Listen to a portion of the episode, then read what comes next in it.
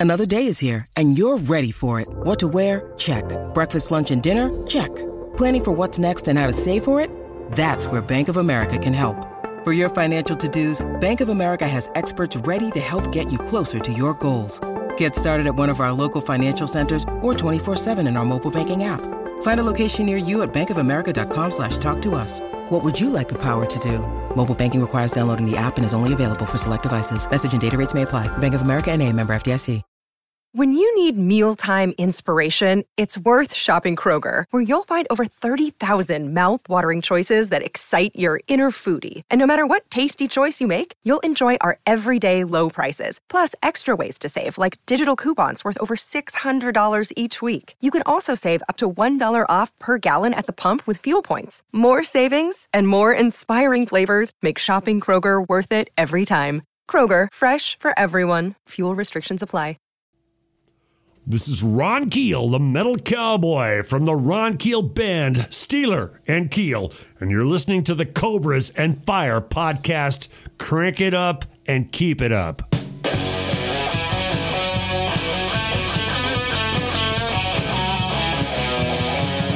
You're listening to the Cobras and Fire podcast, where rock has been hiding for over five years now. In this special episode, we have him back, people. The metal cowboy, Ron Keel.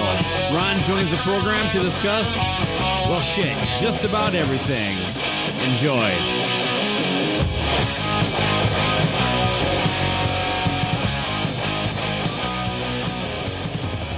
I just want to thank you for interrupting what could possibly be one of the coolest songwriting sessions of my entire career. Hmm. You hear that hum in the background, Baco? You hear that hum? Ah. That that is that is that is not the hot tub. That is my 50 watt Peavey Valve King Valve King amp, and I am uh, just totally immersed here in the bunker, writing some new Ron Keel songs.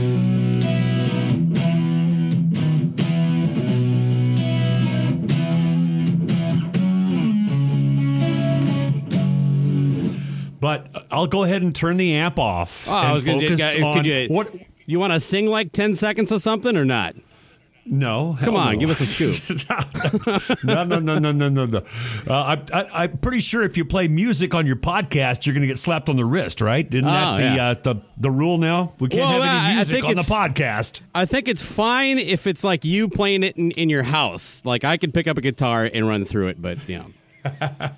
Well, let's uh, let's not. I'm going to go shut the amp off and uh, get rid of that hum because, man, I really am totally um consumed with this songwriting process. Right it's the worst drug I've ever done. You know, I never did crack, but man, this Hmm. songwriting creative process, this this thing that I've been immersed in now for the past couple of months has been all consuming and you know I, I picked the guitar up and I can't put it down and I'm, I'm really enjoying that process Yeah. uh, I have been turning down a lot of interview requests. Of course, I get a lot of requests. Hey, man, come on my podcast, come on my YouTube show, or whatever. And um, I have, for the first time in my career, I've been turning some of them down because I really, I could do them all day long. I literally could do a podcast or an interview segment all day, every day, uh, you know, 24 7. And I've got to, at least at some point, say no. But I can't say no to Cobras and Fire. And uh, my friend Baco, is LC there with you? No, we he was planning to try to bump in, so I, I, do. He was hoping to kind of pop in for the call just for a second. um, he's looking forward to meeting you in Nashville, um, and we'll touch on that here in a little bit. Awesome. But yeah, That's his cool. his he, uh, was, he was possibly contemplating calling. What was that? He was possibly thinking about busting in on the call. That's uh, that's commitment for you right there. no, uh, yeah, he wanted to basically just pop in, make fun of us, and then pop out. So I'll tell him I said, hey, and I can't wait to meet him in Nashville and see you again in Nashville at Rock and Pod Expo, August 6th and 7th in Nashville, Tennessee. It's always a good time, and I'm looking forward to it. One of your many hometowns. Indeed, and you know I have I have deep roots, deep roots in Nashville. Absolutely. a lot a, a lot of people have asked me the last couple of years since really my my job in Sioux Falls, my quote, the only real job I've ever had at Badlands Pawn as the leader of the Badlands House Band and on KBAD Radio 94.5 FM. since that job uh, disappeared, everybody kind of expected me to move back to Nashville, and I, I just uh, really, uh, really love it here in Sioux Falls. Renee and I have a beautiful home. I'm five minutes from the airport, and I'll be in Nashville whenever uh, they need me. But oh, this we're, we're not. Now, uh, I thought you and I were going to hop in the Ron Cord and uh, uh, take that 14 hour trek uh, on the road. the Ron Cord, uh, the Ron Quest. It's the, the Ron, Ron, Quest. Quest.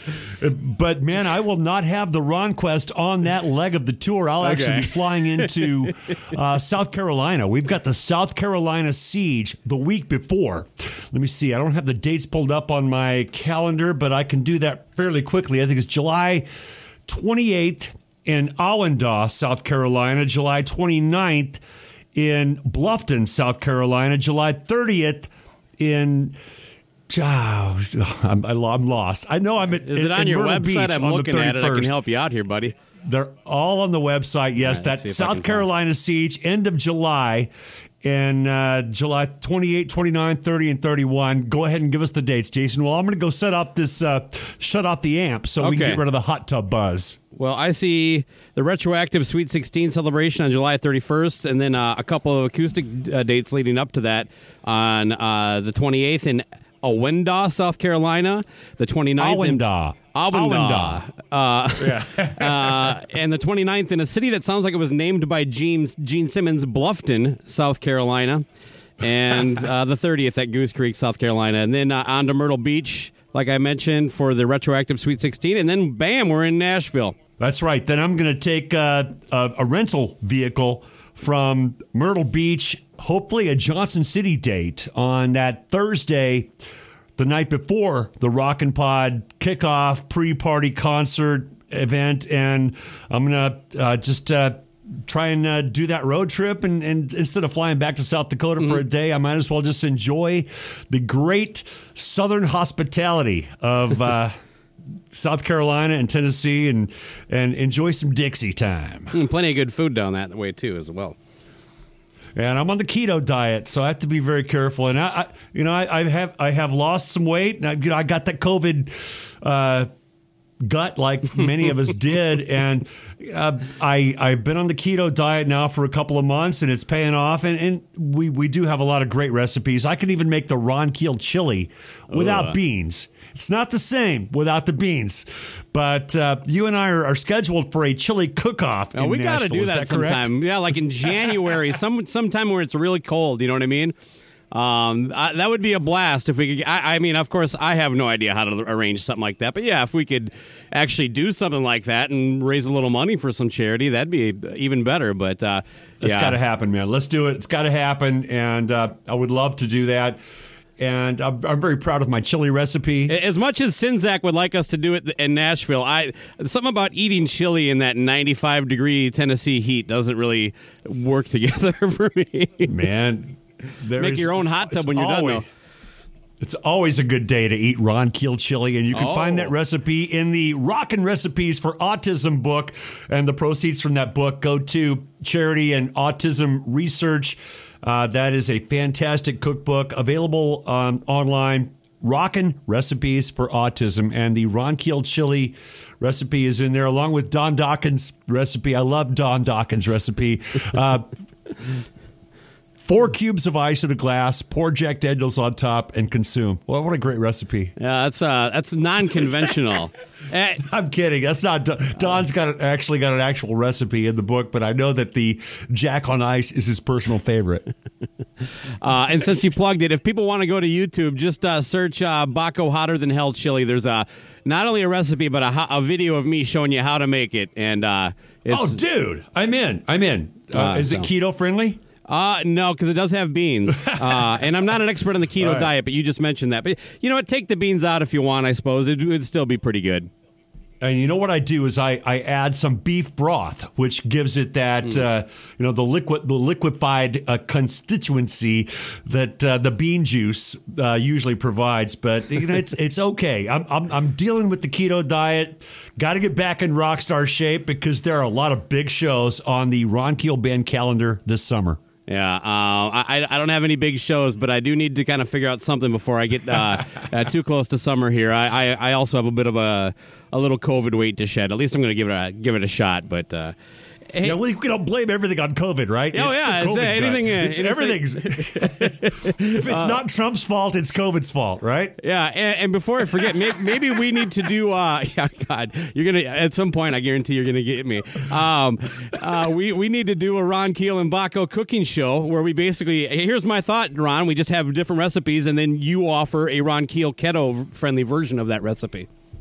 What do you think? Food Network? That's a great idea. Absolutely, man. I'm in for any of that. If we can uh, have have some good food and raise some awareness or money for a good cause, I'm all in. Yeah, absolutely. And you know, I'm going to switch gears a little bit. I wanted to hit you with something right off the bat, just uh, kind of a little, uh, I don't know, uh, an icebreaker kind of thing. On Cobras and Fire this month, we do it every year. We call it March Badness, where we basically break down a record or two that we think is horrible. Um, and, and, you know, playfully though, you know, like these are artists that we love, and, and you know, like Kiss Music from the Elder was what would be a, a, classic example of something that we would have fun with. But this year we did a bracket where we brought in Chris and Aaron from uh, Decibel Geek, and we each picked eight records that were now we're, the voters are deciding what record we're going to talk about. I just was curious if you had to, what did, of your illustrious career, what is Ron Keel's worst record in your opinion? Oh man, that is a tough question because I do have an answer for that. Ooh, that's going to. I wanted to guess too. Can, can, I guess? Absolutely. Is it larger than live? No, okay. hell no, not by a long shot. That's a great album, mm. dude. Well, I, I listened to it. no, I just, I, it, that's not my. I don't even know which one I would pick, but I'm like, I my gut was that was gonna be the one you didn't like because it was kind of towards the end of Keel. Uh, and it just uh, it was a different kind of setup, and I don't know. I do have a couple questions on that, but anyway, what's the record you you got? Dude. If if you have to, uh, man, and and again, I don't want to piss off my fans. These these people have paid my bills for forty years now, right? But I think the shittiest record I've ever done was the Steeler album. Oh. It's unlistenable to me, and uh, it's it's it's it's an embarrassment. It's unlistenable. It was a, a, young green kid who was still learning how to write songs. There's a couple of good songs on there. Uh, Cold Day in Hell is a good song. Yeah, Backseat Driver is a good song. Serenade is mm-hmm. a good song, but not in that format with that Bee Gees falsetto voice that I used on the Steeler album. And I know that so many fans love that record deeply, and it's a big part of their 80s history and upbringing, and, and it's, it's part of the soundtrack of their lives. And I don't want to offend them by not liking it, but that's my personal opinion. To me, it was uh, it, it it's it's unlistenable, and luckily, I've been able to uh, to put put it to bed and, and make peace with it. The Keelfest event that we did in 2019 in Columbus, Ohio, went a long ways towards me making peace with that album because I finally listened to it again for the first time because we did the Steeler reunion. Mm-hmm. I had me and Rick Fox and Mitch Perry on guitar and Duane Miller from Keel on drums doing a Steeler set. Did, did you even reach out to Yngwie to see if he could do it? Dude, I'm not reaching out to Yngwie. I've done that many times through the years. You know, I have. I have reached out uh, when we had the uh, was it the 30th anniversary? Did a radio show on my my radio show, Streets of Rock and Roll, and we did a a 30th anniversary special. And I interviewed Rick Fox, Mark Edwards, the drummer, Mike Varney, the producer, and revisited that, celebrated that milestone, and reached out to Yngwie and his management. Got no response I have heard from Yngwie's lawyer a few times through the years, but uh, you know that that uh, I. If, if I was going to, and you know, I, I, do have some news, which probably the next time I'm on your show, I could announce that. I'm very tempted to announce it right now. Mm, but I do believe, I do believe, Baco, and this is a scoop for you and Cobras and Fire. I do believe there is one, at least one, new Steeler song in the pipeline that we're going to record and release with oh. that Keelfest lineup. Rick Fox, Mitch Perry, Dwayne Miller, and myself. And I'm sure this will end up on Blabbermouth tomorrow, of course. Uh, but any, anytime uh, I say something, it'll be really a, week or so. I think this is going up a week from Thursday. So, well, as soon as you air this, Blabbermouth will pick it up and make a big headline out of it. Nice. But uh, still have a great relationship with those guys. Mitch Perry uh, replaced Yngwie and Steeler, and it, it, he is the Steeler guitarist as far as I'm concerned. Rick Fox and I are are still very tight. and good friends, and I've got a song that I believe would only. I mean, you could call it anything. It could be on a Ron Keel band album or a Keel album or whatever, but it just sounds like a Steeler song to me. And I think we should get together in Vegas and cut this uh, with me, Mitch, Dwayne, and Rick, and have a new Steeler track. Uh, in the pipeline for some some future release or something. I've, I'm I'm just ready to uh, to address some of those old issues and revisit those challenges because I'm all about the challenges. That was what happened with Streets of Rock and Roll, the Keel mm. album from 2010. That uh, it was really all about can we still do it? Can I still do it? Can I still sing like that on a high level and deliver a great product, write some great 80s metal hard rock anthems, and make a new Keel album? And we did, and I'm extremely proud of that.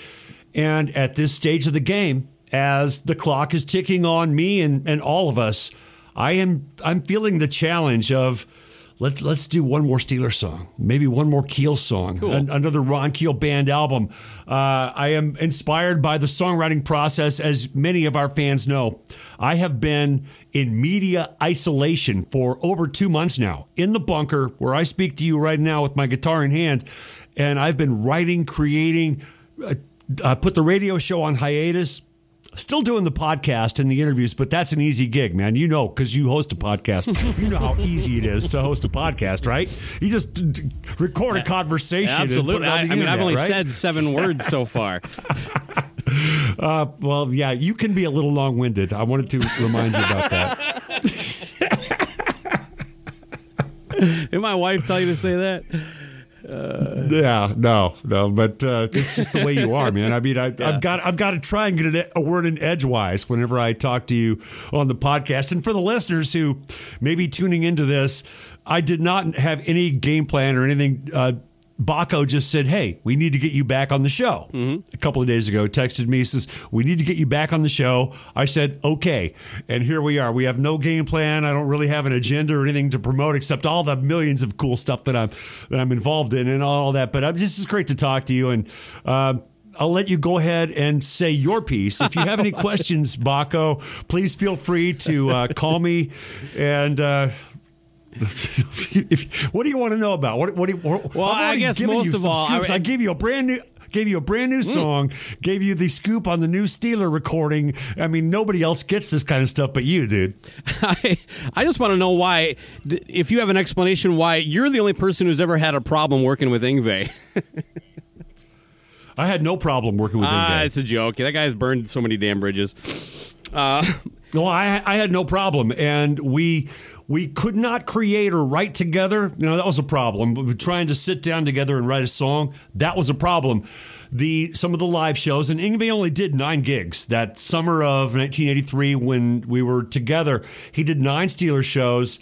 I had a problem with his presentation on stage. He was he didn't care about the song. He didn't care about the band. He just wanted to show off, and and I had a problem with that.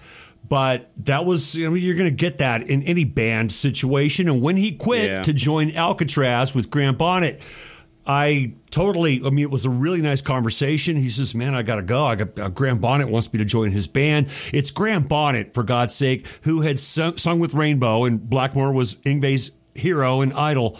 So he gets to play with a singer that's, you know, really a big part of his influence and join a signed band that's already got a record deal, and Steeler did not have a record deal at the time, except the Shrapnel independent deal. And so it was a great opportunity for him, even if we had been best of friends and solid songwriting partners and all that. He still would have quit, and I still would have wished him well. So yeah. uh, I didn't have a hard time. It was not a hard time working with him. Uh, it's been a hard time fielding the questions in interviews like this for the past 37 years. But other than that, I'm cool with it and I only do it to be a dick. So, uh, hey, uh, now you mentioned um, uh, the Serenade uh, version that's on Alone at Last. I, now I saw you perform that in Nashville, and that was the first time I had heard it done in that sense. I I, I heard the Alone at Last uh, CD for the first time when uh, you sent it out to all your Patreons as a wonderful little uh, Christmas gift this year. I, I'm with you. I much prefer the uh, the way you do it now versus the, the Steeler version. I, I'm, I'm kind of glad it's out there because that record is kind of a special one for a lot of us. But can how close can you get to that falsetto now? Oh, not I can't get far enough away from it, man. Are you kidding me? I don't even know what possessed me to do that, but you know, I grew up in the 70s when Yeah. bands like the Bee Gees and the Eagles and you know, a lot of bands were using that type of voice or that falsetto. And I it did not occur to me at the time to sing it in the lower octave and it's a little high. I mean, if you sang that in full voice at that octave, it would probably be overbearing for a ballad type song like that. So the only real option was to sing that falsetto version. People loved it. The the girls all melted uh, in, at the clubs in LA, at the Whisky and the Troubadour, and everywhere we played in LA. We, I I do that song, and uh, it was uh, obviously a a very special song for me and for, for, for, for the audience as well. But that vocal, I can't believe Mike Varney, who produced that record, I'll blame him. Blame Varney. Okay. He produced that record. I can't believe he let me get away with that shit. I mean, come on, Mike. Make make me sing it like a man. You're the producer. You're, it's your job. But, uh, you know, it was, he was really, I was, and I still am, obviously a control freak, and I want it my way. And at the time, that was my way. It's not anymore. And I'm glad the song has a new lease on life and is still part of my solo acoustic gig every every show that I do. And granted, Baco, a lot of these people that now I, I was in Idaho a couple weeks ago for a couple of acoustic shows, and mm-hmm. I, I guarantee you, a lot of those people in the audience really hadn't probably hadn't heard it. They don't know who I am. They may have heard, yeah, Ron Keel. He had a band called Keel and sold a few million records back in the '80s. They don't know all the details. They're not hardcore Keelaholics. They're just people out to to have a good time and see a live show. So they're not really familiar with me. And I, I pull out a song like that, and it's early in the gig. As I go through the solo acoustic show, it is pretty much in chronological order. I'll start with uh, the, the old days and, and Steeler. And I guarantee a lot of people don't know that song or never have heard it before, but it seems to work when I, I sing it the way I sing it now. I'm very proud of the new version on Alone at Last, the deluxe edition, and uh, I'm glad that you know, I can celebrate the 40th anniversary. I mean, I I didn't expect to live to be 40, much less celebrate the 40th anniversary of my first good song. So I'm really really proud of that. You know, uh, on the Alone at Last CD, like uh, I, I, I mentioned, I had never heard the, the whole record prior to, to getting it uh, around December.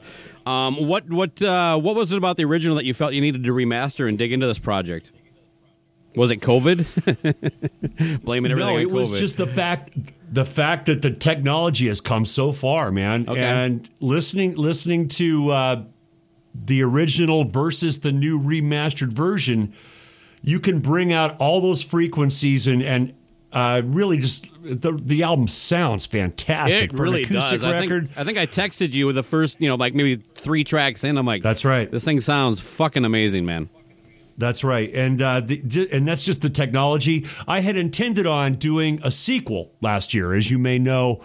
Uh, all of my subscribers at patreon.com slash Ron Keel, and you are one of the Keelaholics subscribing there, and thank you for that. I had promised a sequel last year called Alone at Last again, and I was going to release one song per month, uh, new acoustic versions of some of my favorites and, and personal songs like uh, Hearts Gone Wild and so forth. And I had a problem with my hearing.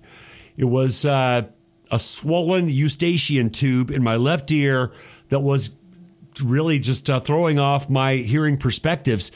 And I'm listening back to the mixes going, man, I don't trust my ears. I can't do this. Um, so I decided rather than try and push it and create something I'm not sure of, let's just remaster that Alone at Last CD. And one of the incentives for that was the fact that one of our fans, I believe it was Jody Hickman, uh, sent me, or Sheldon Bergenheimer, one of those hardcore keelaholics, sent me a link to where the original CD, Alone at Last from 2006, was selling on Amazon for $950. Wow.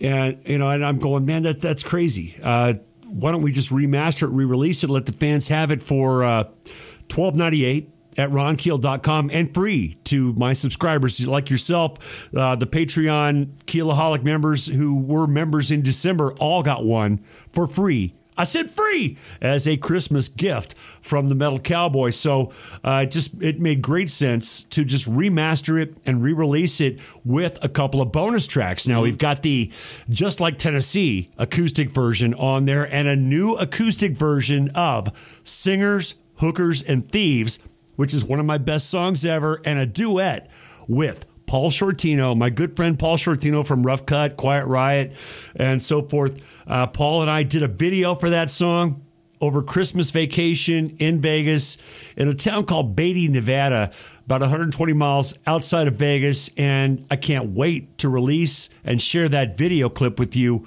uh, and the and the rest of our fans Right on.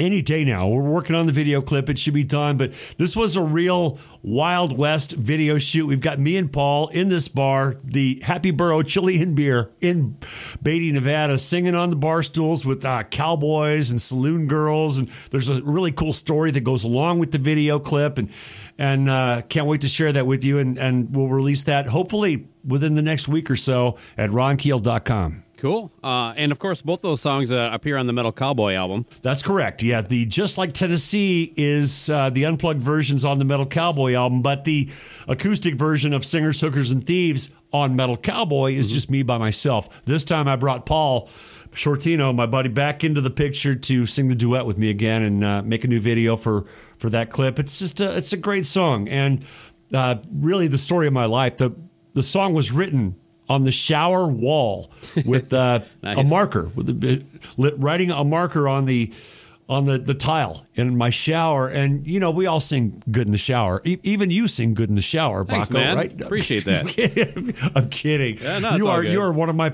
you are the singer in God's favorite band Jesus Christ, right? Oh I mean, man, come on. yeah, you done some research on me, huh? I got your I got your number. I got your back, brother. All right. But uh, yeah, I wrote. Uh, you know, we all sing good in the shower, and when I get in the shower, I, I just let out that line. I sold my soul to the music.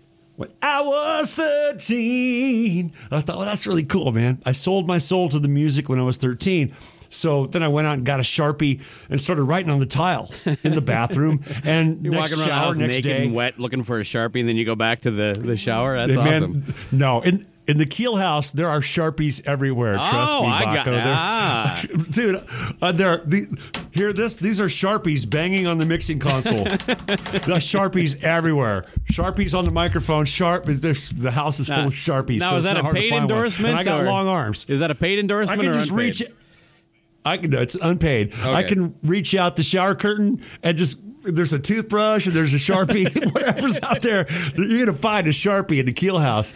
Ah. And so every day I would get in the shower and I'd write a couple more lines, and uh, literally, literally that became my shower song. And uh, just I thought, how cool is this? I'll write a song in the shower.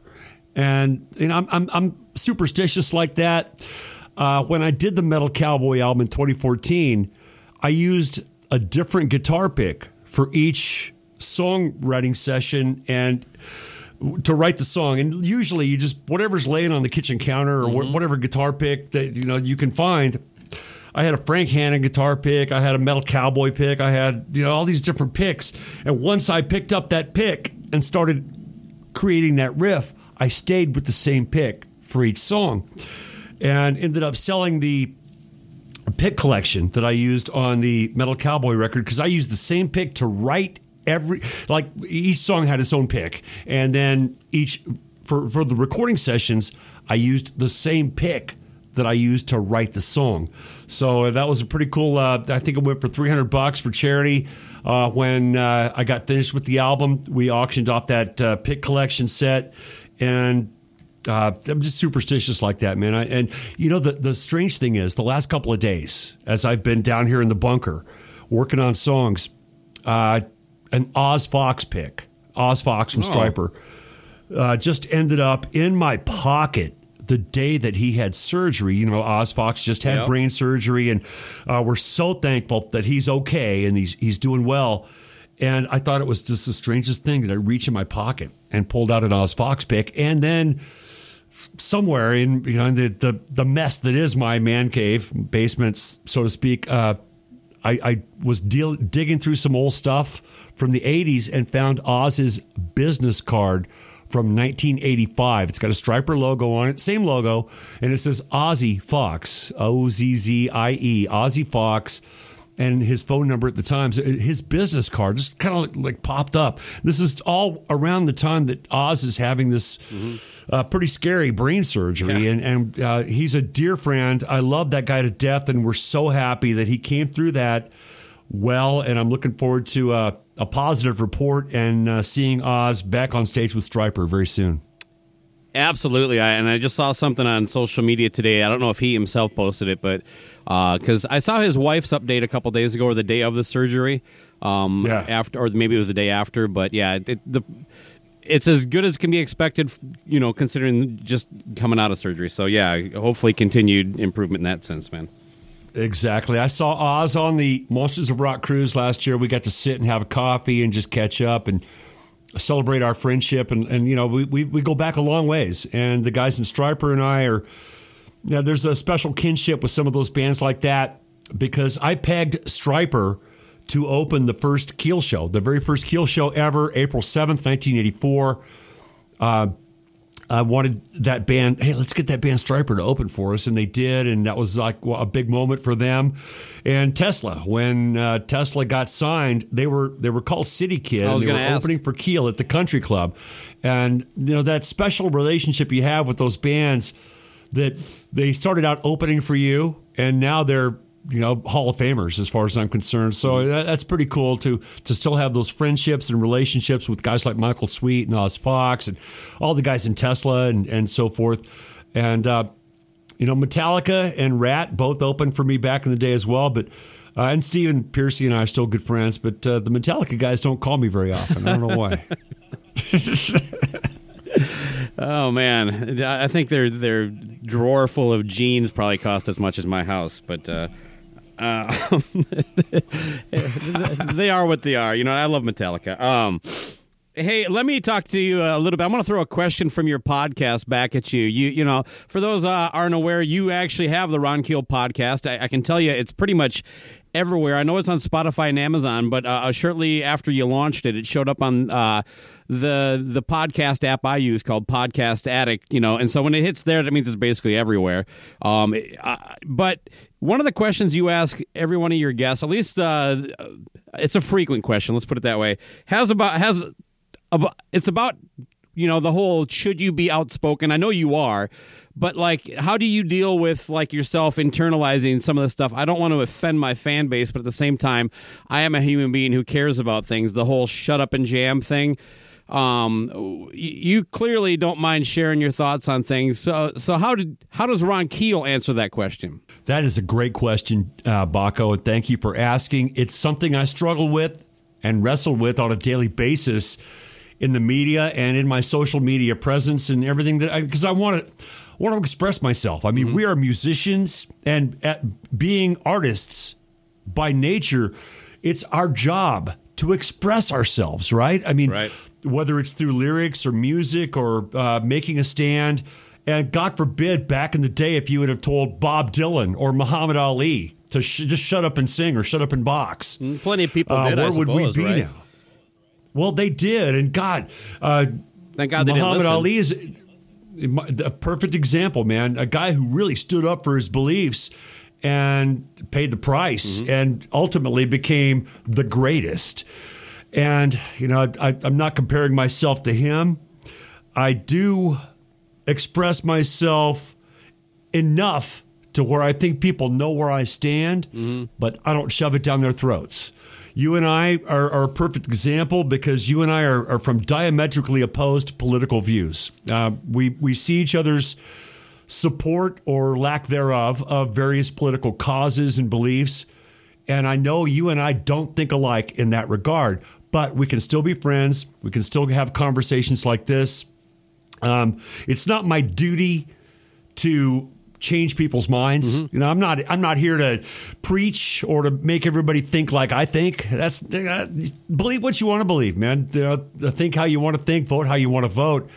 Uh, but I do believe it's my right to at least tell you how I feel. You know, you don't have to do what I do, but at least I want to show you what I do. I mean, it's, it's that's uh, that's that's my way. I, I, I do believe that as people of influence, we have to leave by example.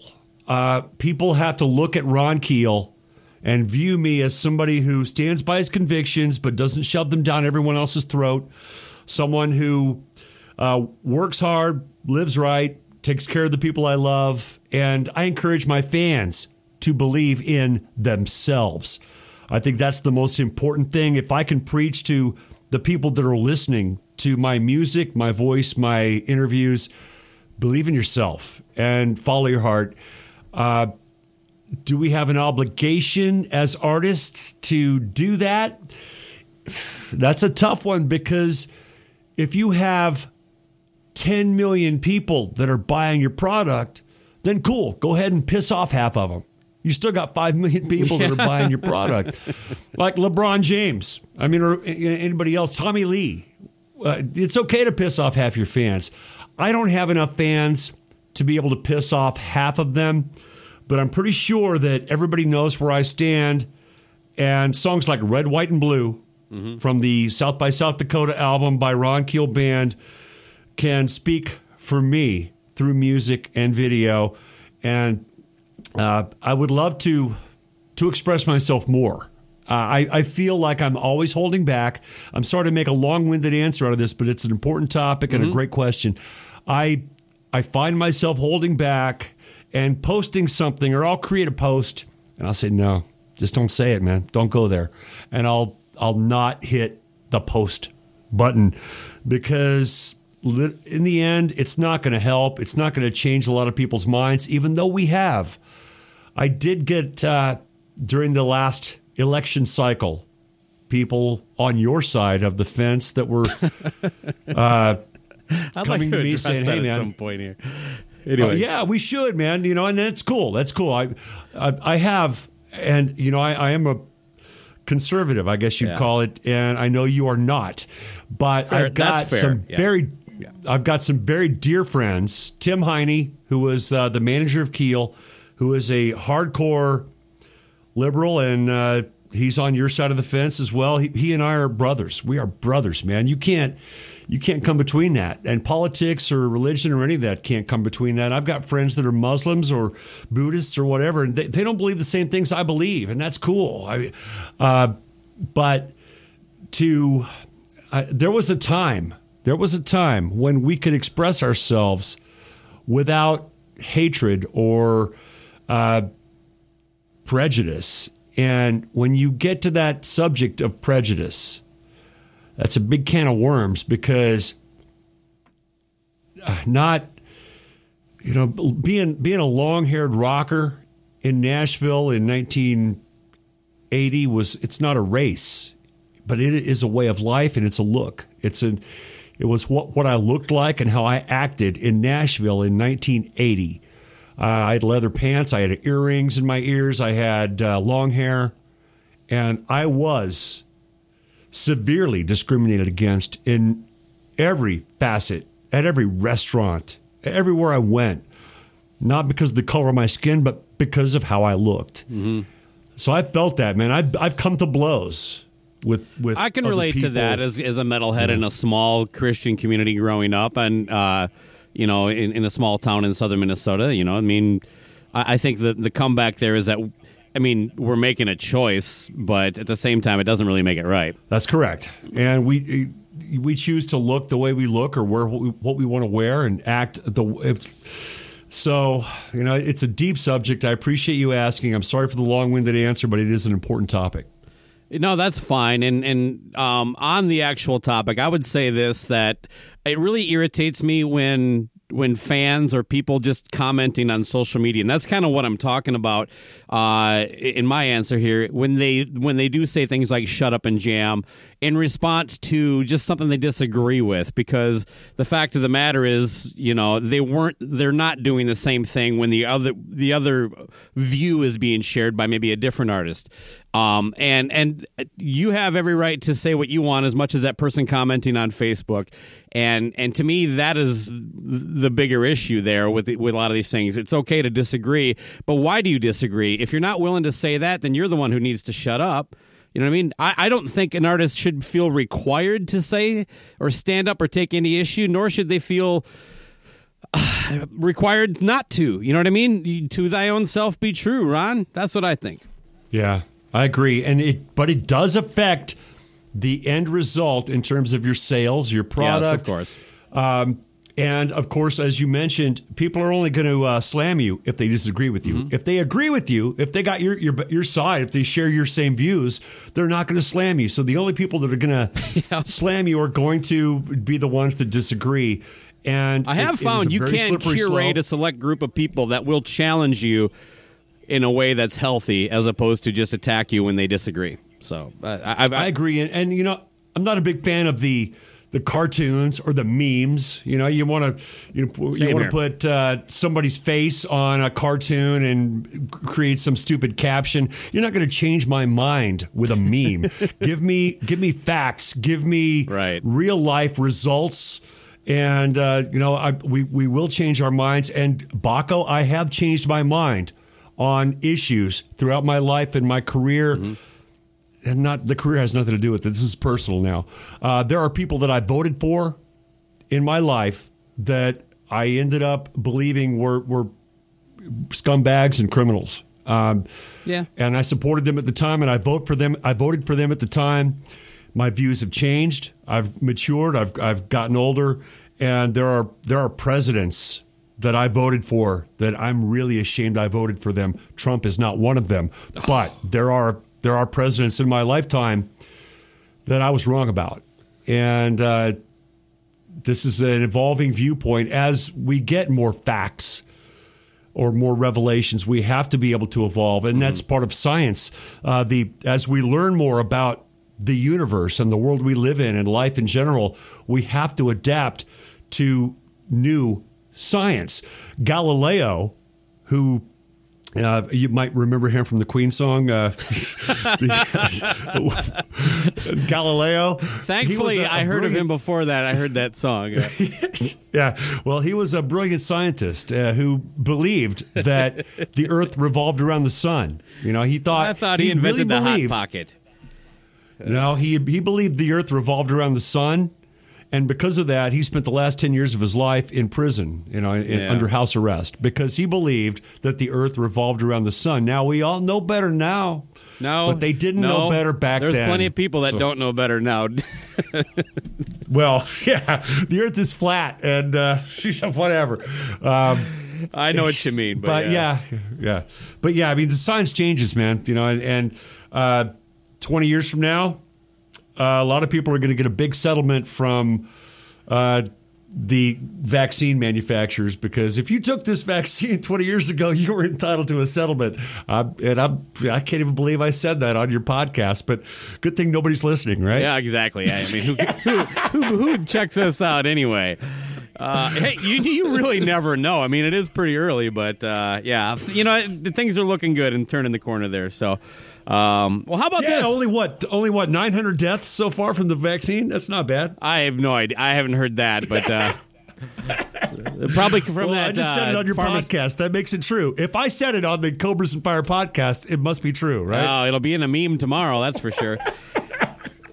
Yeah, there are people that would. Uh, I know for a fact there are people that really want me to to, to kind of like get into a lot more serious stuff with you. But that I'll tell you this on our we we talked about the insurrection on this show. We've only touched on a handful of serious issues ever. The death of the dr- the drummer of my band. Um, our relationship with our parents is kind of serious. We've gotten into that a couple times without joking around. And then we talked about the insurrection, and, and we didn't even mention Democrats and Republicans. And there were people who, by the way, I want to say, I'll almost applaud them, very.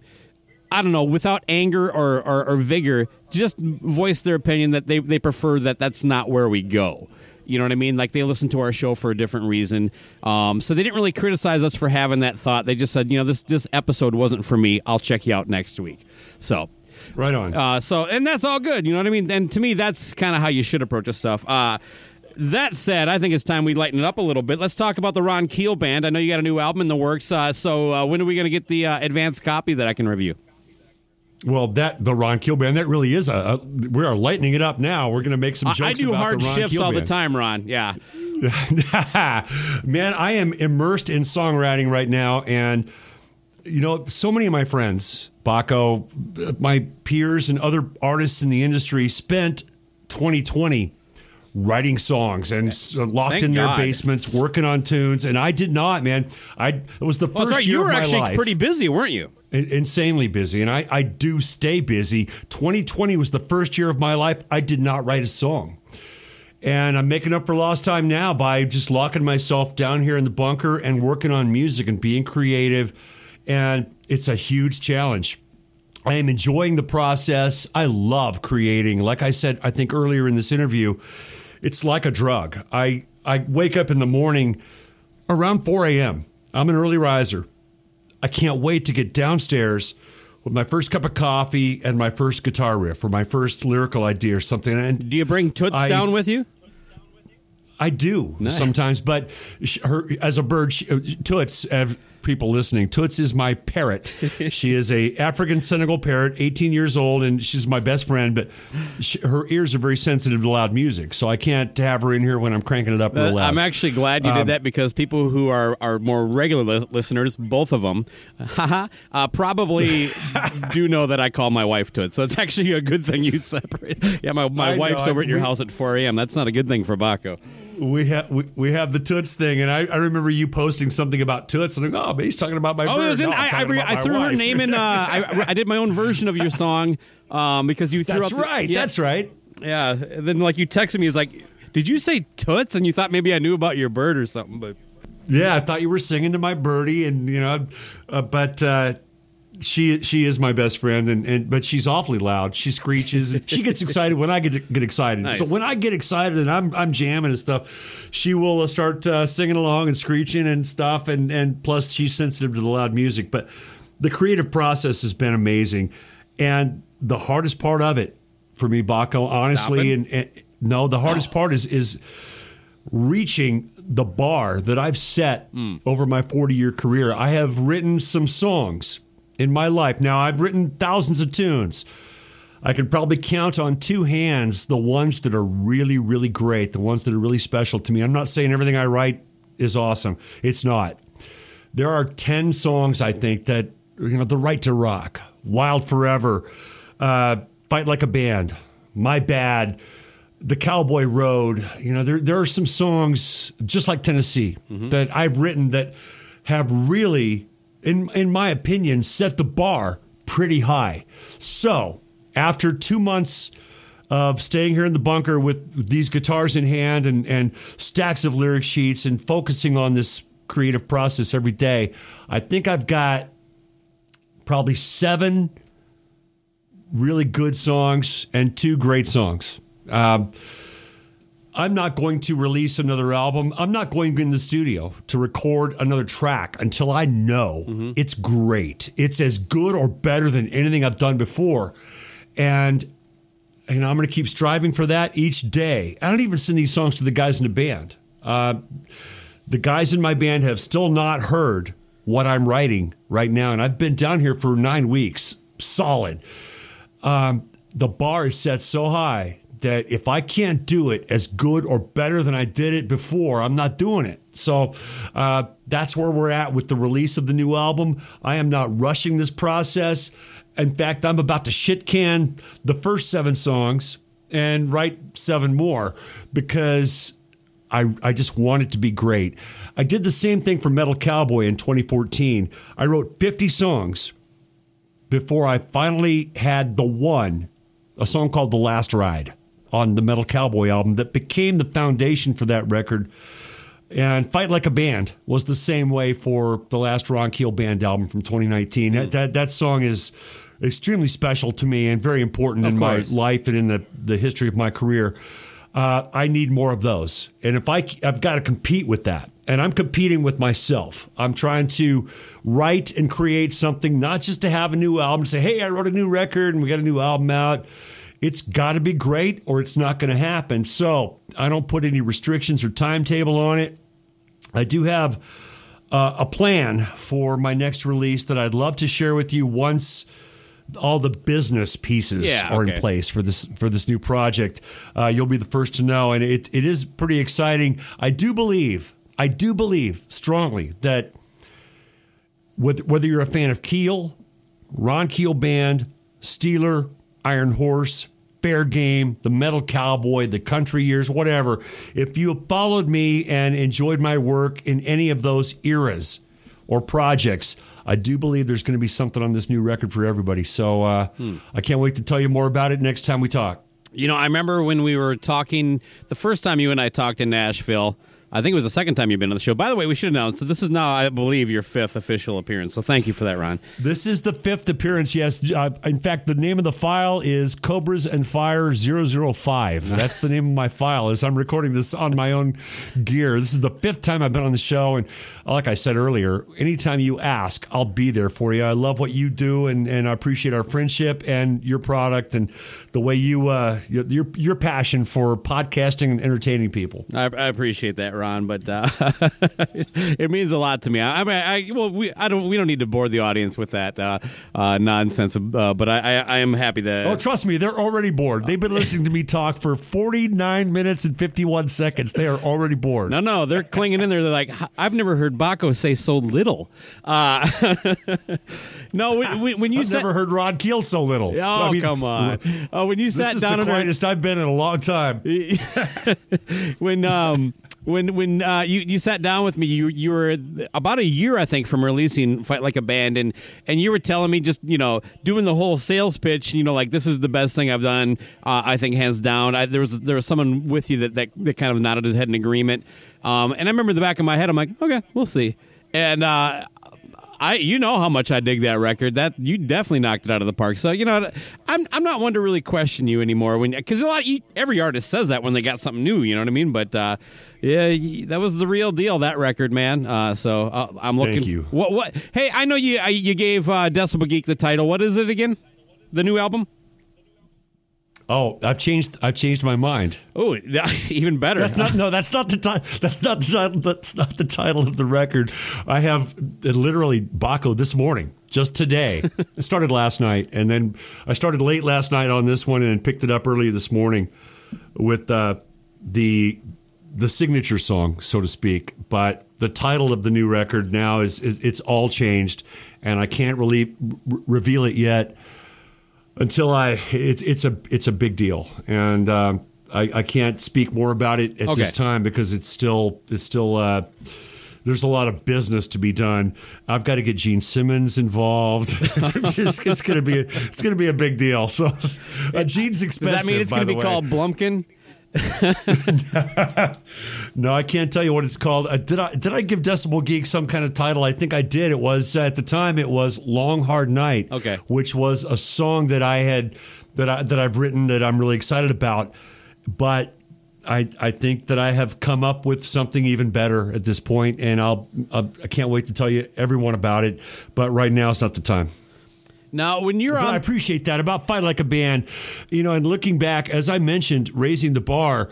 There's a song on that album called "Fire in the Rain," mm-hmm. which at one point would have been the best song I ever wrote, and, and now it's just a filler song on an album I did a couple of years ago. I mean, it, wow, it, it wasn't a single. It didn't get a whole lot of attention, but that to me is a really, really special song, and you know, that's what I mean about raising the bar. Uh, there's there's some songs that I'm really really proud of, and I want to measure up to that this time. And it's it's not just about the quality of the music or the strength of the riff mm-hmm. or how clever or how well written the song is. There's got to be if it's a Ron Keel album, it's got to say something, man. It's got to make a statement uh, I've got a, and of course, the right to rock is the ultimate anthem statement of my career. I've been trying to follow that for 37 years now. Mm-hmm. And songs like Wild Forever or um, Fight Like a Band, I've got to have a statement that that it's not just about the music it's about what you say. It's about what how that message and that attitude that you convey to your listeners. Who who am i? What's this album all about? Uh, can't just be a collection of potential hit songs. It's got to be a statement. So trying to really say something that that means something in a musical form at this point, it has been a huge challenge. I think literally last night, I think I came ac- across this uh, this concept, this title, this song that I've been working on all day today. I think this is the foundation of the new record. I've got, like I said, six or seven really good songs and a couple of great ones, but that one signature song has to say something. It's got to be really important and really special. So I'll stay down here in the bunker as long as it takes. Uh, right on. Uh, and, you know, you, you, make a good point. I, I do think Keel lyrically, like even back in the '80s, really doesn't quite fit the perfect mold for a lot of the bands that you were you were with that were kind of doing. I don't know. Let's just a lot of tits and ass kind of songs. Not that you didn't have a couple, but you know, for the most part, your, your songs had a topic or or some kind of you know story or a message there. Yeah, I realized early on uh, that with the song like "The Right to Rock" in '85, and this is a, a pretty famous story. I'll go ahead and, and rehash it for you and, and your listeners. But uh, this letter was printed in, uh, I believe it was Hit Parader magazine, written by a fan who had uh, lost his job, lost his girl, got kicked out of his house. I mean, just down in the dumps. And he was going to go out in the field with a, a gun in his hand and end it all. He took a boombox with the Keel cassette, Right to Rock, into that field with him, and he got a boombox and a gun. And he's going out in that field, and he put on the Right to Rock. And that song, he said, and this was printed in Hit Parader magazine, he, he said that song gave him the strength to put the gun down and get on with his life and, and pick up the pieces and move on at that point, when I read that letter in Hit Parader magazine, I realized, man, these these songs and these words are having an effect on people. Mm-hmm. You can't sing about death and destruction and gloom and doom, man. You gotta you gotta give them something to believe in. You gotta give them something to fight for, and that was a pivotal moment in my lyrical development where I, I realized with the following album, The Final Frontier, which was all about the hope that mankind would tr- transcend our differences and survive to reach the stars. Yeah, so I mean, that's what that, that song. Yeah, no shit, man. Yeah, no shit. So much for that. That's what that album was all about. I got it. That no, song, that title. It, you know, it, it, was it was about hope. It was about positive hope for the future, and, and I, even still to this day, that lyrical thread stands it's it's got to be there in this new song that I'm writing today. It's got to convince my listeners to believe in themselves. And if I can do that, then I've done my job.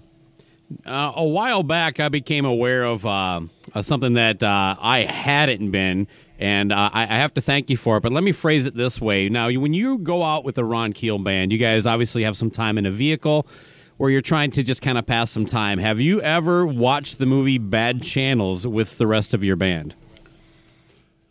Great question. and I, I don't think we have, actually. I don't think we've watched that one on the bus. These guys are usually glued to South Park, and, I, and I'm driving. I'm driving the RV, and they're they're glued to South Park. Um, we did watch here I Go Again a couple of times, and I, I can't wait to watch this new movie that I'm involved in. Thank you for bringing up my movie career, Baco. Yeah, you really have, glossed over bad channels there. Hold on a second, Grits. Come on. you are amazing in that movie. You are a, a very convincing fry cook. Uh, Dude, as someone was, who once had long hair and was a fry cook, I was like, that was so believable dude, that was a speaking role. I had a lot of lines in that I movie, know, and they, man. they cut the, they cut them all out. They, I ended up uh, on the cutting room floor in that film, Bad Channels. But uh, you can still buy an autographed copy of that DVD at ronkeel.com. Uh, we've got those in the store for only 20 bucks, a copy of Bad Channels. Of Bad Channels? Bad channels, absolutely, man. Oh, okay. Because yeah, I know, I know, well, I don't want to take any money from you, but it is streaming for for free somewhere. Uh, I can't remember you where can't, I saw it. You can't yeah. stream an autograph, my friend. No, you cannot. An autographed, an autographed DVD. Come on. Yeah. 20 bucks at ronkeel.com. But uh, the new movie, which I'm trying to plug if you would let me. Uh, yeah, I actually uh, have it on my list here, so we were going to get there anyway. That was, this Okay. is my setup for that. Okay. I'll shut up and let you talk for a minute. No, no, no. You're good. You, you actually was. A, this is the. This is exactly how I was hoping it would go. So yeah. well, let's talk about my new movie, Baco. Yeah, what's it called? Are you going to ask me about that? What's it called? Yeah, let the music play, is, man. You're oh uh, you're part God. of this documentary coming up that kind of, if I understood the trailer right, it really touches on the impact of that COVID really did have on the music industry. A, a, a pretty serious you know situation that's still you know we're i don't know I, the quote from you i think might be right. We might be a decade from this being rectified. Well thank you for bringing that up. And the movie is called uh, let the music play release date april 9th and i was really proud to be invited. I'm going to piss a lot of people off with my comments in this film uh, but as i'm used to uh, and the mm. comment that you just mentioned it may take a couple of decades that was not my comment. That was a comment from uh, Robert Duncan, who is the former editor of, of Creem magazine, best-selling author, who I had on my radio show. And every show, uh, I have an industry insider on there. I want to ask him, even if it's another artist or a fan or anybody, what's your take on this? How's it going to end up? When are we going to get back to normal? Are we ever going to get back to normal? And Robert Duncan, the author of Loudmouth and former editor of Creem magazine, said – it may take a couple of decades. And that's the context of that quote in the movie trailer where I'm saying, hey, I talked to this guy and he said it might be a couple of decades. Well, they took my quote, it might be a couple of decades.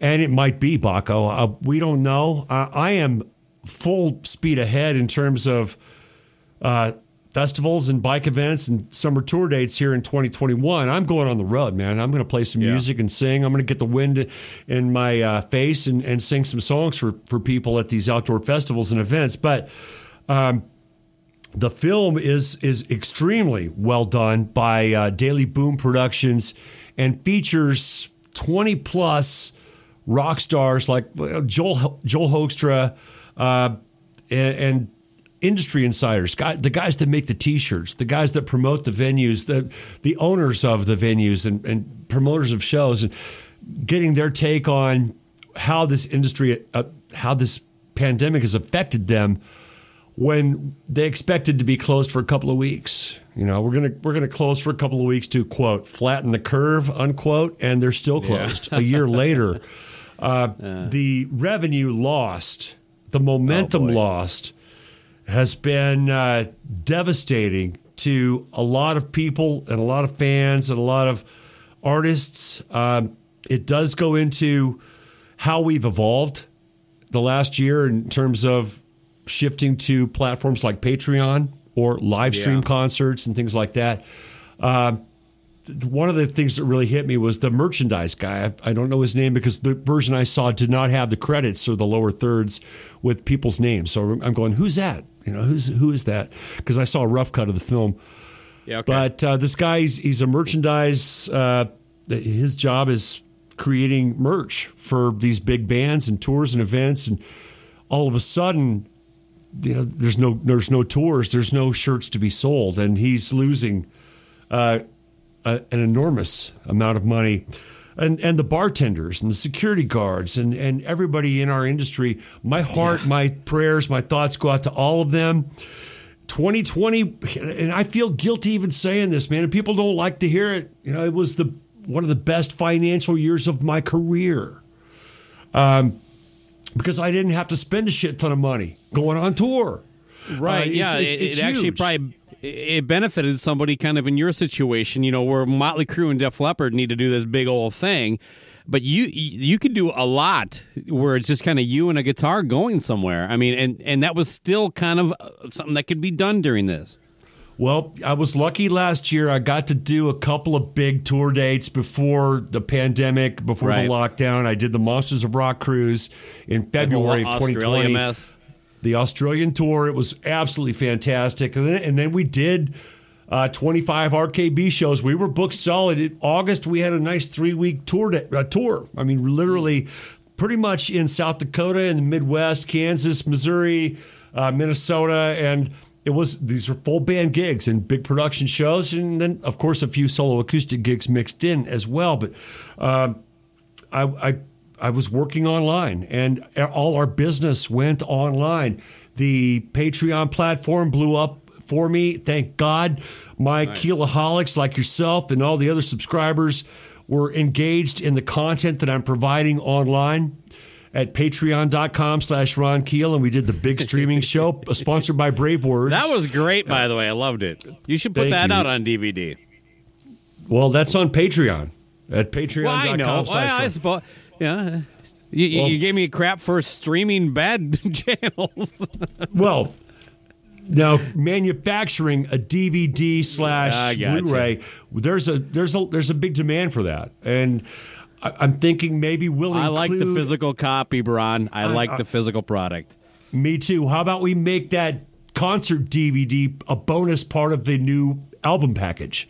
Oh, you know, oh, now we're as, talking. As, yeah, Deluxe exactly. Edition. Make, yeah, make that part of the you know a, you buy the album, you get a, a, bonus DVD or something like that. That makes good sense to me, and we'll find a way to share that and market it. Uh, it's not going to expire. It's a great show, and I'm really really proud of the band and, and the production that we put on with 12,000 people all around the world watching that live stream concert, and we're going to continue to share that whether it's online or in a physical realm. Uh, as a DVD slash Blu-ray. I'm going to keep. You know me. I'm going to exploit everything I possibly can. you you took the good side of Gene Simmons and carried it throughout your life. You have seen the Ron Keel band Lunchbox, have you not? Uh, I'm still well. I, I I I pre-ordered it, but it hasn't shown up yet. Oh, uh, dude, this is a joke. It's a joke. I know. This I, is fantastic.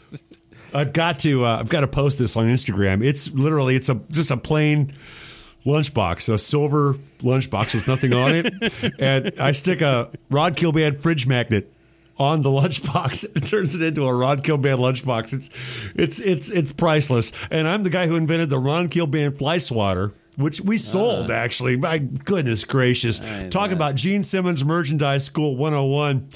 Uh, my one of my roadies, Bruce Sinkler, created these backstage passes for us, and they're literally they're huge, just like you know, five by seven. They're, they're, massive. You wouldn't want to wear one of these laminated passes around your neck. And I go, dude, this is these are stupid. This is worthless. So I took took a fly swatter handle and I duct oh, the VIP pass because in the summertime here in the Midwest on tour, we get a lot of flies in the RV. So I duct taped the fly swatter handle to the VIP pass and I'm swatting flies with it. And I said, man, let's get this on video. So we filmed a video on the road as I'm swatting flies with this VIP pass duct tape to a, a, a fly swatter handle. And I'm going, yeah, it's the Ron Keel Band VIP fly swatter. For 20 bucks, you can get backstage and you can kill all the flies and whatever.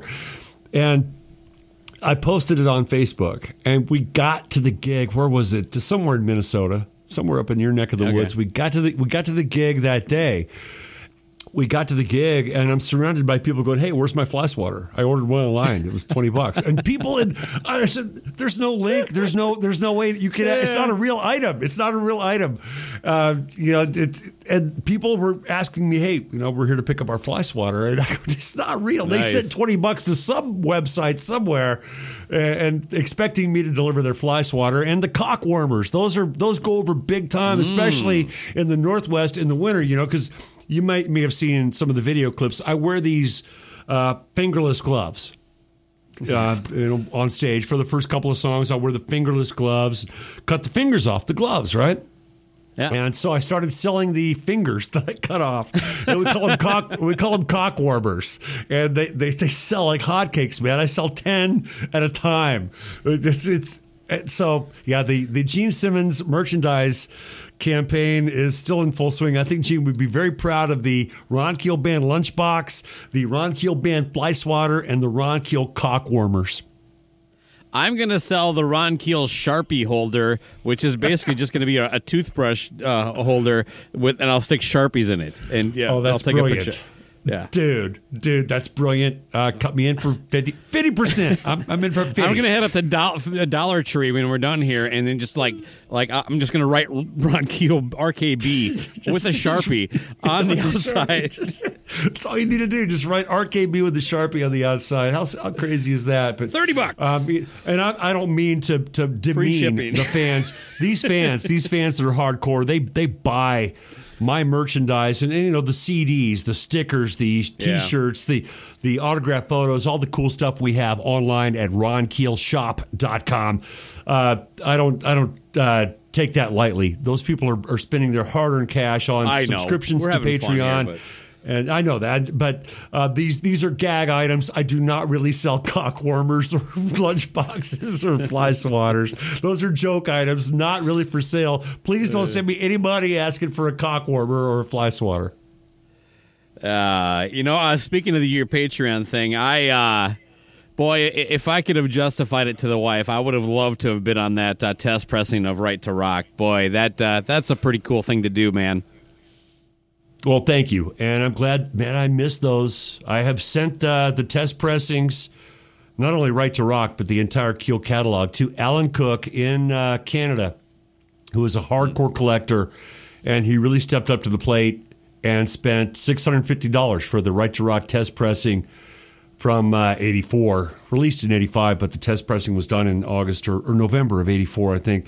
Right. and uh, the.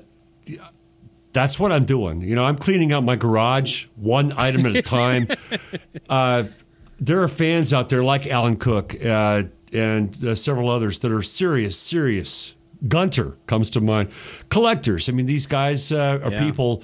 They they they enjoy collecting my stuff, and they want all the original copies of everything. And uh, honestly, Baco, you know, I I've got a house full of it, and I'm not going to live forever.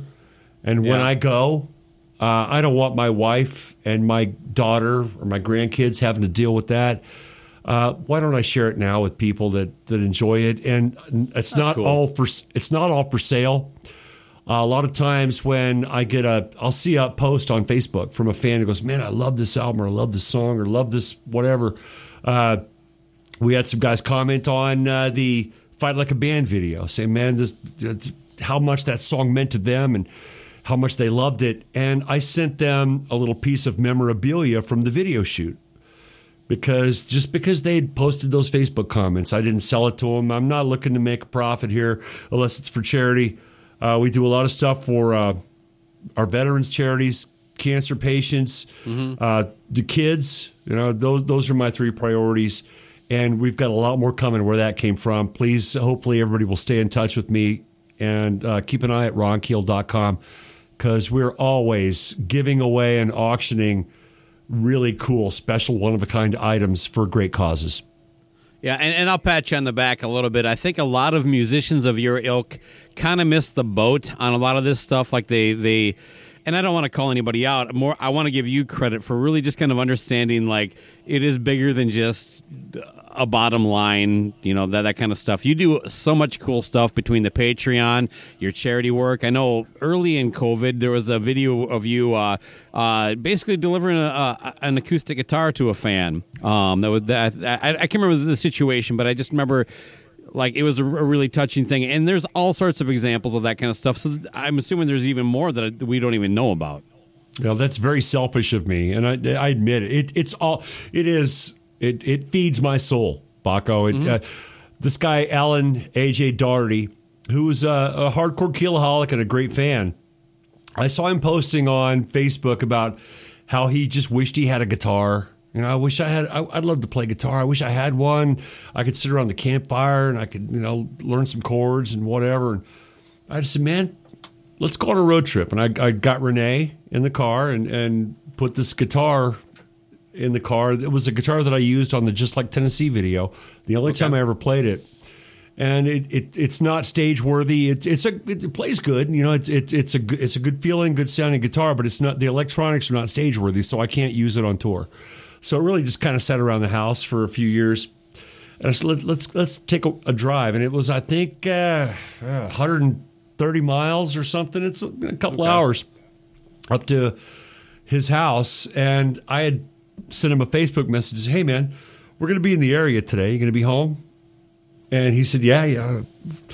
I stopped by and gave him the guitar. Um, just just gave it to him, um, and he takes solitude and his wife just passed away a couple of months ago. You may have heard about that. His wife Amy was uh, very sad story. On uh, two days before Christmas Eve, her car went off the road and she drowned uh, in in the water uh, up there and in, in, a blizzard. Uh, literally, the car went off the road in a blizzard.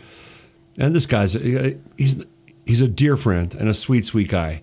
Yeah. And that guitar gives him uh, sanctuary, a place to, to go and, and just he may suck. I've never heard him play, but as long as man, you know the uh, if you don't get through the suck stage, you're not ever going to be good. Pick get hit it? strings, strings make noise, man. That's all you need to know. Pick hit strings, strings yeah. make noise. Just strum that son of a bitch and enjoy the ride. Um, and yeah, I, I, enjoy doing that stuff. Another another kid uh, who was uh, going through a hard time in Columbus, Ohio this this past Christmas. Uh, his mom, who's an old friend of mine, uh, posted on Facebook, "I'm looking for a cheap guitar, you know, for my son for a Christmas gift. He's he's in he's in bad shape, and the guitar is the only thing that makes him happy." I said, "Search no more." This one's going in the mail tomorrow, and I sent nice. them. Uh, I sent them a. That was a very nice Legator prototype, one of a kind acoustic guitar that I sent them, and, and she sent me a video of him unwrapping it and playing it, and the smile on his face, and the the the just the that is what it's all about. So uh, I'm going to give it all away before I'm done. Baco, uh, every song. Does every, Renee know this? Yeah. Yeah. Well, then let me just throw um, this out there. I, I've always wanted a house in South Dakota. It just meant a lot to me. So. Well, um, I'll sell you mine for. Yeah, I think we're looking at about uh, 750k. You know, if you yeah, want, I was, it's a, it's I was a looking for more house. a, a free house. You know, I said free. A free I don't house. know. I just No, gave away a guitar. I'm just, well, that we will invite you to the estate sale, but I think I've got a couple of decades left in me, Baco. you know I'm what? not I'll, done yet. That's a win for me. I'll, I'll take the invite. So I'm not done yet, man. I got a long way to go, and I do believe, uh, like my idols, uh, Steven Tyler and Sammy Hagar and Rob Halford, I believe I've got a good, strong ten years left in me. Yeah, you you, you really haven't lost much. I'll, I'll say that. Um, hey, let me ask you. This is kind of a geeky question. How many guitars do you have like down there in your little bunker? I don't know, and that's a, that's a stupid. It's that many. That's an egotistical question. I don't I don't know how many guitars I own. I Like have no idea, dude. Oh, dude, come on. I bought three. All right. I bought I bought three new ones during this interview. I'm just getting open my right hands on eBay right now. I bought three g- new guitars just while I was talking to you in the last hour and 19 minutes. Um, Oh, that's what was distracting you. I was like, "Ooh, man, that looks nice." yeah, yeah. Just, just, just, just hit buy. You could always, you could always sign it and resell it, right? Yeah, Yeah, fun. you know, I- guitar. no, I'm kidding. I'm kidding. No, I'm kidding. Um, True story. uh, true could- story, Ron. I bought a bass guitar once. Uh, you know, at, like I don't know, whatever. Through I can't remember if it was musician's friend or something like that. And I just kind of like once the package showed up, I just kind of left it sitting in the living room for a couple days. Uh, until Amy finally said, "Look, what, what's going on? You got a bass guitar over here. Are you keeping this or sending it back?" So I was like, "Well, the rule is if you don't uh, say anything for 24 hours, I get to keep it." So That's a good rule, uh, but that's not going to fly in the Keel house because I walk in with a guitar and you should see Renee Keel roll her eyebrows. It's like, oh my God, you need an, another guitar, but this one's different. this is is. different. It's a different guitar. This is not like all the other guitars. This one's different. Well, I got to tell you, one of the reasons I like having you on, especially now, is that I really don't need to do any prep. Uh, I, I'm, uh, I'm I'm pretty comfortable talking to you, and I can just let you go and then kind of ask follow up. So, I like that too. And you know, we, we we go back a long ways. We're good friends and we have a good rapport. And when I'm talking to Jason or I'm talking to Baco at noon, and and I don't have to uh, really re- think about what I'm going to say or what I'm trying to promote. I'm just going to be myself, and you and I are going to have a good time, and hopefully people will uh, listen and enjoy it. Uh, do appreciate your friendship and your support and the opportunity to, to just be myself on your podcast. I don't do this for just everybody. A lot of the times I've got to put on the Ron Keel attitude and, and be that guy. With you, I can just be me, and I appreciate that. Yeah, no, and I, and I appreciate that you, you, you trust me enough to, to go there. And and you know what? Maybe next time you're on, maybe just LC does it and I step out of the way. Uh, so I, I know he would love to talk to you, but. Uh, uh, and again, let's uh, let's let's let's promote some stuff before I let you go. Here, you're going to be at Nashville at, at Rockin' Pod, joining us, and and all the people out there. I know you got a lot of people to probably get in touch with, but you're going to be doing some performing. Is is that right? Is is is that all still being sorted out? Can you give us any details there? Well, no, Baco, I'm going to wait until the next time I'm on the Cobras and Fire podcast and speak to uh, LC about all that stuff. So, uh, okay, I'm, fair I'm, enough. I'm All done right. here. No, I'm kidding. I'm kidding. yeah, I'm kidding. Uh, yes, I'm. You, I'm not coming to Nashville without singing, man. It's not going to happen. If they're Nice. at the pre at the pre party, that pre concert party with Tommy. Sc- How do you say his last name? Go ahead, Tommy. Tommy Skio or Skioch? I'm not really sure, but uh, You, you fucked it up too. Cool. I was about to screw that up. Uh, uh, fair enough. Uh, let me butcher it. Yeah. please, please butcher it on my behalf. Tommy, I saw, I saw with Scotch. Tommy Scotch. That's what I call. Okay. call- but, That's good enough. Um, but uh, From Tesla, yeah, his band- former formerly of. Former guitar player from Tesla, and his band's going to be performing. And the is it Wild Hair, Big Hair? Who is who is the other band? The big, Hey, the big I'm not Chris thing? Sinzak, man. I've that something like that. It's like one of those hairball kind of bands. It, yeah, it's an all-star you know, lineup of great musicians, and they're going to be. It's hard to find our- good musicians in Tennessee or Nashville. Yeah, yeah, but but we'll do our best. But Yeah. I guarantee you, dude, I guarantee you, Ron Keel is going to crash that party, storm the Nice. stage, grab the mic, and do something. right on. Rockin' Pod, the Nashville Rockin' Pod, a great event for fans, podcasters, broadcasters, artists, everybody who wants to be a part of this community. Highly recommended. I would not miss it. In fact, I am missing the opening weekend of the Sturgis Bike Rally, which is the same weekend, August 6th and 7th. That's Friday and Saturday night, August 6th and 7th. I am foregoing the opportunity to make big money at the Sturgis Bike Rally so that I can be at the Nashville Rockin' Pod Expo. It's just that cool. And it's it's an amazing experience for all of us. I hope that anybody listening will join Baco and me and Chris Sinzak and all the other people, uh, some great artists and podcasters on the agenda for that weekend. Rockin' Pod in Nashville. Nashville rock rockinpod.com or, or the Rock and Run Expo, as we prefer to call it. I know you're going to be busy out there, but I plan on at least getting a lit- ten minutes of your time. So, uh, Absolutely, man. Absolutely. I'm all yours. all right. And did you happen to mention your Patreon page? I don't know if that ever came up, but maybe we should. No, I did not. I, I never did mention uh, patreon.com slash Ron Keel. I, far be it from me to plug my shit on your, your show. Um, no, go Pat- for it, man. yeah, this is where it all happens, man. And I, I know it's expensive. It's $6.99. It's 23 cents a day for the inside all access to the Metal Cowboy, the guy who, I mean, th- th- I, I'm going to give you everything I possibly can, unreleased songs. Uh, videos, demos, outtakes, live chat, experiences, VIP access at shows, merch discounts, everything. I I lose so much money every month at patreon.com slash Ron Keel because you pay six ninety nine and I send you all kinds of cool stuff and I work my ass off for you. So I appreciate the support there. It's been it's it's more than just a, a website or a, a a marketing platform. It's a family. These people here on Patreon, these are my keelaholics, and you're one of them, uh, Baco. You, and I am. don't know if you, wa- I don't know if you want me to admit that on your Oh, show. I'm I'm be- been hammering the Kilo Hall the entire time we've been talking here. right on, dude. Well, you are a, a great supporter, and and uh, I do whatever I can for my people, and uh, hopefully it's enough, and hopefully uh, I'll continue to do more. And I, I do believe the best is yet to come. We've got some great new music to share with you, some cool new videos, and uh, live chat, uh, whatever I can give you. In fact, I think I'm going to go on Patreon right now, as soon as this interview is done, and post my 2014 Monsters of Rock solo acoustic gig from the Atrium with special guest Frank Hannon from Tesla and Mike Vanderhule from Y&T. How about I do that right now? As soon as I'm done with this interview, I'm going to go post that exclusive video on Patreon.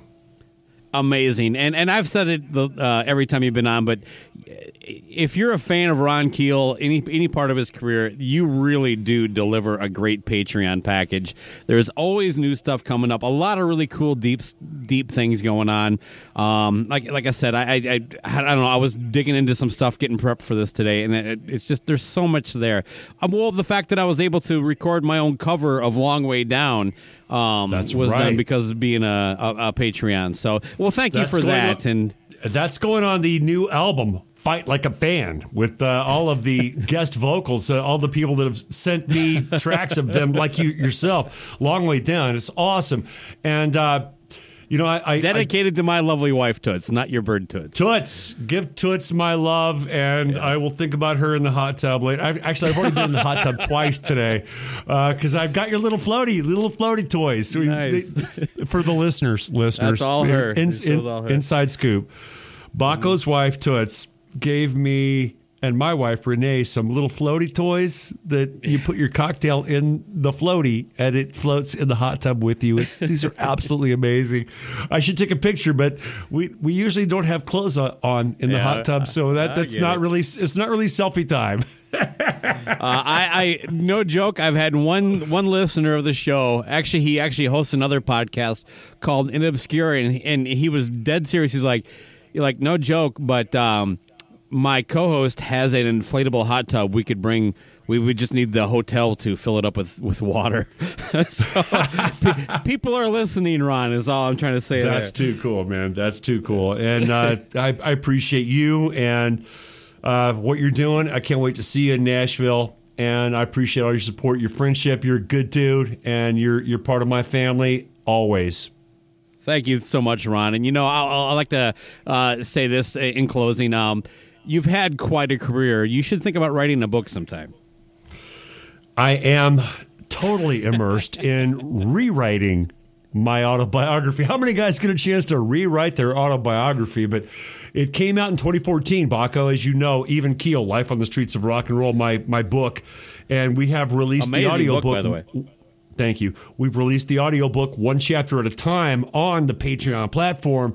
And as I've been reading the audiobook, uh, I've realized that some things have changed and there's a lot that I left out.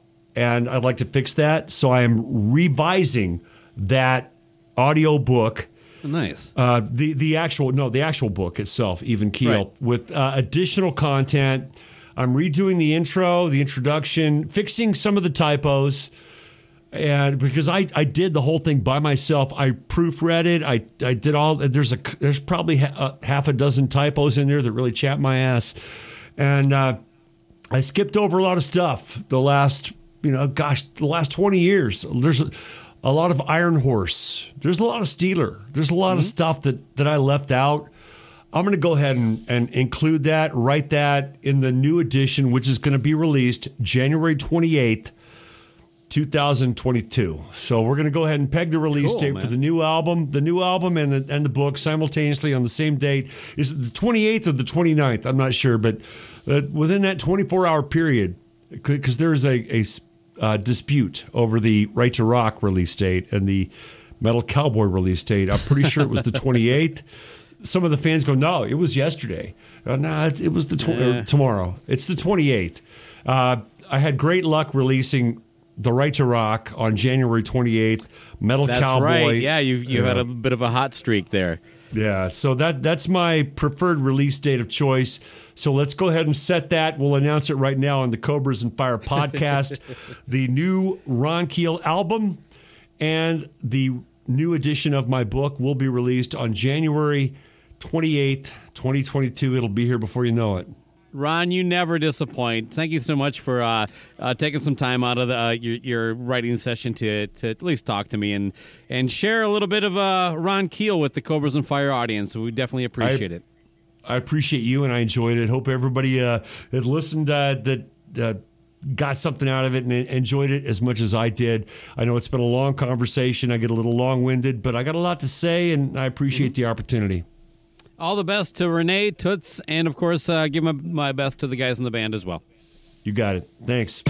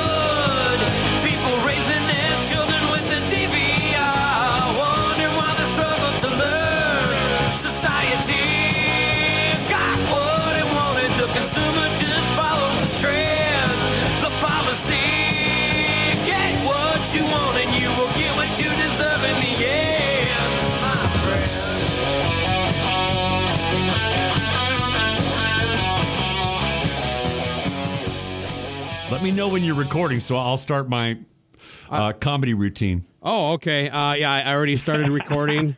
Uh, Good. It's NFL draft season, and that means it's time to start thinking about fantasy football. FantasyPoints.com features industry leading experts and prognosticators using proprietary hand charted data to help you score more fantasy points. FantasyPoints.com is the place to go for whatever kind of fantasy football you play. Whether you play fantasy football, daily fantasy sports, or do a little bit of everything, Fantasy Points has the meticulously researched content to guide you to victory.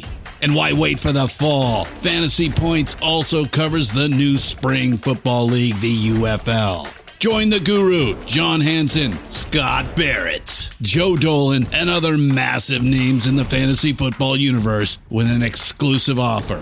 Use code Pantheon for 15% off any fantasy points package, including the all in package, with access to every article, tool, and data nugget that Fantasy Points has to offer. That's fantasypoints.com and code Pantheon for 15% off at Fantasy Points. Fantasypoints.com. Code Pantheon. Score more fantasy points.